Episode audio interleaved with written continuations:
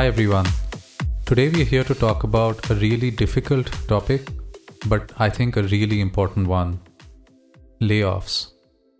Millions of people have lost their jobs over the past few months. It's happening all over the world, across all industries.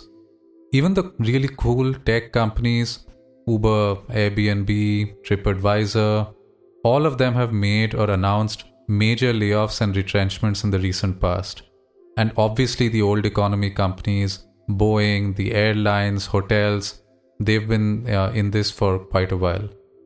It's pretty clear to me, guys, recession is already here, and it would be really foolish to think that you or I would be protected somehow, that somehow we are immune to it.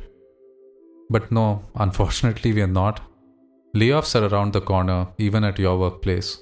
The real question is are you prepared for it? Today, we will cover four ways, and in fact, a fifth bonus way in which you can secure yourself financially. So you can stay calm and confident that you'll be able to make your way through the worst of it, even in case you happen to be among those affected. It's hard to make good decisions in a state of panic, and being prepared is the best we can do for ourselves and for those who depend on us. But first, let me introduce myself. My name is Amit Ray, I've spent 17 years saving, investing, and generally thinking about how to secure my financial future. I'm not a wealth advisor or an expert or a guru by any means, but I've really learned, I think, a lot from my successes and actually many, many failures, and I'm really keen to share them with you. You could think of me as your money coach rather than really a formal advisor, and I'm just here to try and help you with questions or concerns or thoughts around money. Also, as you can see, this is my first ever podcast. I'm really keen on getting your comments and feedback so I can make this a much more valuable experience for you in future. Okay, so what really are we going to cover today? For many of you, perhaps for most of you, this is possibly the first uh, recession that you're actually seeing in your entire working career. The last one was in 2008, and since then we've had what's apparently the longest ever bull market in history, or at least in recorded history. So, you may not ever have had reason to prepare for a downturn, and therefore, you may not have actually implemented any defensive strategies as part of your investment thought process. So, for today, we are actually going to cover more of that. Today is not going to be about growth, it's going to be about protection and security. So, the first strategy that we are going to talk about is very, very simple but very, very important, and that is emergency cash. Whatever happens, if you have a cushion of cash with you, you'll be able to tide over any situation. The real question is how much money do you need to have as part of this emergency fund or rainy day fund or whatever you call it in order to be able to get through a crisis where you lose your job, or for whatever reason you or someone in your family is not able to earn for some time. I would recommend the minimum amount that you need to have in this emergency fund is perhaps three months worth of expenses, more like six months. You need to plan for three to six months worth of cash kept in some form which you can easily access and withdraw. And this cash needs to pay for your everyday living expenses for that many months. So, this is not about vacations and fancy things and wants. This is about paying for the bare necessities that's needed to keep you and your family going till such time as you're able to find your next gig or your next job and get back on your feet. So, what are the kinds of things this should cover? So, essentially, it needs to cover the bills, right? So, things like food, groceries, utilities, your rent, or if you're uh, if you own your own home, then the mortgage for that, school fees for your children, uh, maybe the lease payments on your car, and and things like that. Like essentially daily necessities that you cannot do without, or which will make life a living hell if you aren't able to fund it. So make a list Figure out what each of these things cost you and set aside 3 to 6 months worth of expenses that cover all of these. For your convenience, I've actually added a link to the description for this podcast. and you can click on that link and you'll find a template over there which is pre-filled with some basic things feel free to edit that or add your own stuff over there but it's something just to get you started okay so once you've figured out how much money you actually need make sure that you keep this money in liquid cash so in other words in some form that you can access very easily which means it needs to be in a bank account where you can just withdraw it uh, from an ATM or uh, you know through a check, or maybe in the form of a fixed deposit, which will earn slightly more interest in case you feel that's the way to go. But a fixed deposit also can be broken in times of need, and you can actually access that money. So just make sure you keep the money in this kind of form where it's easily accessible. You're not looking for returns with this money, you're looking for easy accessibility. In fact, Let's say you've got six months worth of savings kept in this liquid form. Perhaps a month's worth is something you should actually keep at home. So keep it somewhere safe in the house where you can get to it very, very easily. And this is because typically when things go very, very bad, a lot of people rush to the bank in order to withdraw money for you know their daily necessities. We've seen this in almost every emergency situation. You know, even back in 2008 when people didn't trust banks anymore, there were long lines of people queuing at banks trying to get their life savings out all at the same time. And when that happens, the people in the front of the line withdraw as much as they can, and the people at the back actually don't get anything. The ATMs run dry, banks don't have funds to disburse, and that's actually a pretty terrible situation because you have money in the bank, it's just that you're not able to access it. So, just for the sake of being extra safe, maybe keep like a month's worth with you at home, somewhere safe, somewhere where people won't spot it or steal it from you, or frankly, not even know about it. Just keep a little bit at home for, you know, like an emergency, emergency. Now, the obvious question you're going to have, I guess, for me is that hey, what happens if I don't actually have six months worth of money? Not everybody has those kinds of savings, and definitely not in the form that people can easily access. So, in that case, my I would say very simplistic advice is that you need to find a way to fund that emergency money. So, what you could do is number one, start saving as much as you can right now. So, do a bit more in order to save the money so you can put it into that emergency fund as soon as you can. But what you could also do is, you know, perhaps you've uh, lent money to a friend or something like that. Maybe nicely ask them to return it to you now so that you can put it towards this, this emergency fund. Otherwise, you can look for things in your house uh, which you aren't really using anymore and maybe just sell them on eBay or Craigslist or Carousell, Shopee, if, if you're in uh, Southeast Asia, whatever is uh, you know the appropriate channel. So essentially, just dispose of useless things and take that money and put it towards this emergency fund where it will be much more useful to you than that set of golf clubs that you've never used for the last five years. It's it's actually going to be much more useful to you in this cash form than it is going to be sitting at the back of your closet. Yeah, so these are some of the ways I can think of for funding your emergency stash. Don't treat this as an optional extra. This really is the first thing you need to do to be prepared for a layoff more than anything else. The peace of mind that you'll get from having a pot of money that you can easily access is immeasurable. And take it from a person who has been through dot com bust, uh, the 2008 crisis, and is now seeing the third one. Yeah, so that's what I could think of I wonder if I've missed something perhaps out here. Perhaps there are other creative ideas that some of you have to be able to fund this uh, emergency stash. Or maybe you already have one, in which case I'd love to hear how you went about doing it or why you even thought about having such an emergency fund. Yeah, and maybe, you know, if you stick around till the end of this podcast, we'll also talk about that bonus strategy that I mentioned. Maybe that could help you with this emergency fund as well.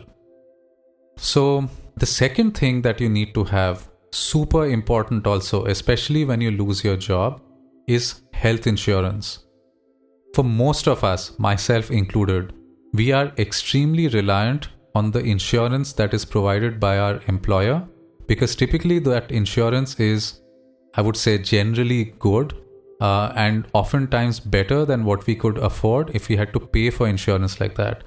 And that's great. And in normal times, I would say, you know what, it's probably a good idea to count on your employer insurance. But we are not in normal times, these are extraordinary times. And so, therefore, what I would say is the second most important thing that you can do to protect yourself and more importantly, protect your family or your dependents is uh, getting your own health insurance. Why do I say that? Because, as you can imagine, and I'm sure you're probably pretty aware, healthcare costs in many parts of the world can be potentially bankrupting. If you have some sort of a critical illness, you have an accident or something like that, and you have to go to ICU, the bills for that kind of treatment and for that kind of hospitalization can add up to a lot. It can very, very easily just wipe out your savings in uh, literally days. So, therefore, health insurance is super important. In fact, um, I also think that in this environment, you do want to have the ability to just get up and go to a, a medical professional if you need to. And so, therefore, having health insurance gives you peace of mind for that as well. The other cool thing is that if you are among those people who have never seen a recession before, you're pretty young which means you're also probably pretty healthy, or at least healthier than you would be if you were in your 40s or 50s or 70s. And so, therefore, if you haven't taken health insurance, it is a good idea for you to consider doing it now because at this age, when you're younger and healthier and probably don't have any major chronic illnesses or pre existing conditions, you'll get a fairly decent price for your health insurance and the insurance will cover you for a bunch of illnesses that you won't have today, but you might get as you grow older. And that's usually the problem for taking insurance when you're older, right? Because you have so many pre existing conditions that won't be covered that you actually could have covered if you took your insurance now. So, if nothing else, just for that reason, do consider very seriously taking health insurance. The other thing I would say is that if you are doing it, just make sure you read through the terms properly. Insurance is notorious for feeling like you have a safety net, but when the time comes, you actually don't get what you need, or uh, you aren't actually covered for things that you thought you're covered for.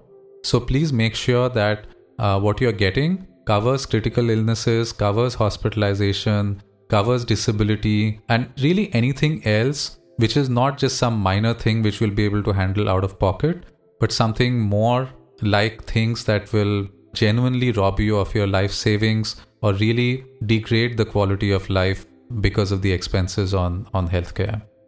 So, the third thing we'll discuss is something I bet you haven't thought about. Even if you were smart enough to have an emergency fund and figured out that you should have your own health insurance, I'm sure you didn't think about this, and that is home insurance. Sometimes it's called householders insurance. Home insurance is the kind of thing you take to guard against calamities like fire or earthquakes or hurricanes, floods, generally catastrophic events, um, mostly weather related, I guess. However, home insurance also protects against thefts and robberies. Now, I feel kind of weird saying this, but if you think about it, in a world where more and more people are losing their livelihood and are you know having to resort to potentially desperate measures to make ends meet you may actually see an increase in crime in your country in your region in your neighborhood even and home insurance actually helps ensure that in case you happen to be on the receiving end of something bad you don't really need to fight it you can just let events unfold as they will because you can be confident that you will be able to recover the cost of whatever has been taken from you. And that's why I think in today's environment, home insurance is a very, very smart and very underrated defense mechanism. So, what does home insurance do? Typically, you would pay a premium to be insured for like a package of, of goods. So, many home insurance plans just cover a certain basic set of things that people normally tend to have and they charge you a premium for it. But in most plans, you can actually add some more money to cover other things that are important to you. So, for example, you might have jewelry or maybe some artwork or perhaps even sentimental things which may not be worth that much in, in money but are worth a lot to you personally. And uh, maybe you want to ascribe some sort of a monetary value to that. So you can actually itemize these kinds of things and pay a bit extra to cover, you know, those kinds of items as well. In addition, home insurance actually even covers things like emergency accommodation. So for example, let's say there happens to be a catastrophic event like a fire or maybe a riot and your place is not really livable for some time. Home insurance will actually pay for your alternate accommodation while your uh, place is getting fixed up or repaired or essentially being habitable again. So so that's pretty cool. Saves you the cost of uh, paying for hotel accommodation. Um, although frankly speaking, I think hotel accommodation may be pretty cheap nowadays. But anyway, under normal circumstances, you may be happy to get uh, that assistance. In addition, most home insurance also covers you for liability. So, for example, somebody comes to your house, trips over something, falls and breaks their arm, and decides to sue you, then home insurance may actually cover that kind of uh, situation. In some cases, or maybe if you pay extra depending on the plan, it will also cover for loss of documents.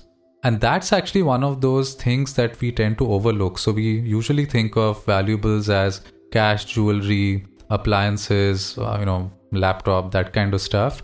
But actually, in any catastrophic situation, documents are almost certainly going to be destroyed. If there's a flood or a fire or an earthquake, your documents are either going to be gone or definitely not going to be in a condition which you'll be able to make use of them in future.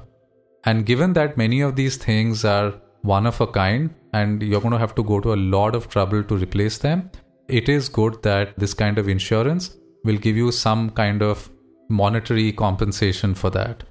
I would say, though, as a side note, though, that monetary compensation is all well and good, but you still don't have the document, and you obviously need some of these things for important matters to prove your identity, things like that. So, as a, as a side note, what I would say is please, if you haven't already, digitize all your documents. So, just take scans of them, at least if nothing else, a photograph of your document, and save them on the cloud somewhere so that uh, in case if something goes wrong or even if you just lose a document, you at least have a copy to refer to and you can use that to try and get back the original from the issuing authority. But anyway, that's a that's a side note. So back to home insurance covers you for many many things. It covers you for the stuff in your house, for specific valuables, for emergency accommodation, for liability in case uh, somebody trips and falls and breaks their head in your house, uh, things like that. Last but not least, in many cases, and if it is not covered already, then you should probably try to get it. Home insurance will cover theft that happens even outside the house. So, for example, you've insured your wedding ring, and uh, let's say you were walking around outside and somebody mugged you and took away that wedding ring. Even though it happened outside the house, your home insurance may actually cover for that as well. And that is super important. And you know, we started this whole section by talking about how in today's world, maybe there more people are out there uh, looking for ways to kind of, uh, within quotes, supplement their income. Uh, so, therefore, um, in this kind of an environment, it may be a good idea for you to have the peace of mind that even if something's stolen from you outside the house, it will be covered. Do check the fine print, as is always the case with insurance, to make sure you're getting what you think you're paying for. In some cases, and I personally find this a bit weird, but uh, sometimes home insurance will not cover acts of God. Times it's uh, it's called force majeure in legal documents, uh, which is a bit weird given that that's exactly the kind of stuff you're trying to guard against. So do look out for those kinds of situations and either pay more or at least uh, you know walk into your deal with the insurer with your eyes uh, open so i hope this part was kind of eye opening or interesting i am very curious to know whether you already have your own health or home insurance if you have congratulations to you i think you're well ahead of uh, much of the population So, what's the kind of insurance that you have? Why did you take it? And uh, what do you think of your provider? All right, so what's the fourth defense mechanism you have to protect yourself against a possible job loss? And this one I kind of hesitate to say because of all the possible downsides of this particular tool. So, the fourth one is an emergency credit card. If you're the kind of person who has four credit cards and is really not able to control your spending, please don't do this. Just forget I said that you need another credit card. Ignore me completely. Skip forward a few minutes to the next item in this podcast. But if you are generally disciplined, if you have very few credit cards, and maybe if you don't have substantial line of credit on any of them, which means you can't draw on a reasonable amount of money in case of emergency, you may want to consider having an, another credit card only for use in case of emergencies. So, this is the use this to break the glass and exit the burning building, that kind of emergency. Hide it somewhere, not so well that you can't find it when you need it, but basically somewhere where you're not going to be tempted to spend on it. So that worst case money runs out there's a run on the bank or just the most unexpected thing happens you have this as your backup backup backup plan. Did you think that you there could be so many strategies to protect yourself against layoffs? I actually didn't either until i actually started preparing for this podcast. And i must say it's been actually eye opening for me as well i'm here to not just communicate stuff that I know, but also to learn things and share them with you. And so, therefore, I found the preparation for this podcast actually very interesting. And so, here's the fifth idea that I that I was able to put together, and that is preparing for job hunting. Now, you're going to tell me that you know that's like a pretty obvious thing and not exactly a defense mechanism, but hear me out. What I mean by preparing for job hunting is preparing before you need to find a job. So rather than starting to type out the first line of your resume the day after you've got laid off, it's better that you prepare for such an eventuality and do all of that now. So, number one, doing it early means you have the time to do all of this properly versus having to bang out something and send it to 50 companies, uh, you know, without any kind of thought or consideration and getting rejected from all of them because you were so ill prepared. Instead, with time in, in hand, update your resume, make it look good, make it uh, interesting to read, make sure you grab attention, do all of that kind of stuff because you can do it in with you know a cool frame of mind right now. So that's the first thing about getting ready for your job hunt. Second is make a list of companies that are hiring and make a list of desirable jobs in those companies. So now that you have the time, and you know some level of motivation i guess to genuinely prepare for a job hunt why not look for a job that you will really enjoy versus having to do all of this in a state of panic and then just taking the first job that you get be a bit more deliberate make a nice resume approach the right companies for the right roles things that you are really excited to do and maybe your passion and commitment and all of that will show through and you might actually find that you take this problem and turn it into an opportunity for yourself, essentially make uh, lemonade with lemons, find the kind of places that you really want to work at. And maybe depending on your situation or really how worried you are, uh, start the interview process. No harm done, right? I mean, nobody ever got into trouble because they interviewed with a bunch of places and had a, uh, an offer or two under their belt and then decided to you know stick with their current company or to or really took a an informed call. So why not do all the work through the process and see what happens? And uh, for all you know, could actually become the start of something new and exciting, something that you're uh, genuinely going to enjoy uh, doing in future. So we are almost at the end of today's session. I really hope you found today's discussion useful. But I also mentioned that if you stuck around till the end, there might be a little bit of a bonus section. So, what I thought we could end this podcast with is maybe a little bit of a discussion around side hustles. It's something that I know more and more people are either doing or are interested in doing, and there are a zillion ways uh, for you for you to actually do something on the side which earns you a little bit of spare cash. Again, under normal circumstances, that would be a different kind of discussion. But for the environment that we are in today, especially if you are in the need of quick money in order to fund this defense mechanism, I think side hustles are probably the most practical way for you to get a bit of extra money quickly. And so, therefore, a few things that I thought I'd just point out. One is gigs. With the gig economy, you're giving your time. So, you're selling your time for money. Depending on your perspective, gig economy is the worst thing to happen to mankind, or maybe a great way for you to earn money flexibly on the side. And for the purpose of today's conversation, we should look at it as a flexible way to earn some money. So, you know, maybe drive for Uber, deliver some food, let out a room in your apartment for Airbnb. Uh, although, frankly speaking, I don't know if that is going to work very well with COVID and everything. But hey, you know, you can always try. So, take up one of these app based side jobs, read up a little bit on what are the strategies that you can use to be at least moderately successful at it and give it a shot, right? I mean, a few extra bucks will probably help. So that's one kind of side hustle. Another kind of side hustle is where you sell your skills for money. So, uh, and by that I mean essentially freelancing. So, freelancing platforms like uh, Upwork are actually a really good way to earn with your skills.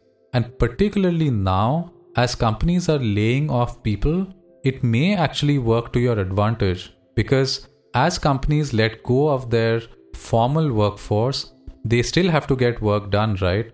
So, in many cases, they turn to contractors or freelancers to fill the gap. And uh, that's where sites like Upwork might actually help because you can list your skills over there, especially if you're pretty good at something, maybe something that you already do for your work or something that you're very passionate about, or maybe it's your hobby. So just list that on Upwork, see what comes in, and you know uh, decide whether to do it weekends or or in the evenings, and that might actually make you some fairly welcome money. And who knows, maybe you actually turn out to have a knack for delivering quality product and for earning money on these kinds of freelance platforms. And maybe that will actually turn into not just a side hustle, but maybe a substantial stream of income, or maybe your actual hustle. And last of all is channels where you sell goods or you sell things that you know how to make. Channels like Etsy allow you to sell your creative work. Maybe you're great with handicrafts or with painting or things like that, and you can sell your work on Etsy.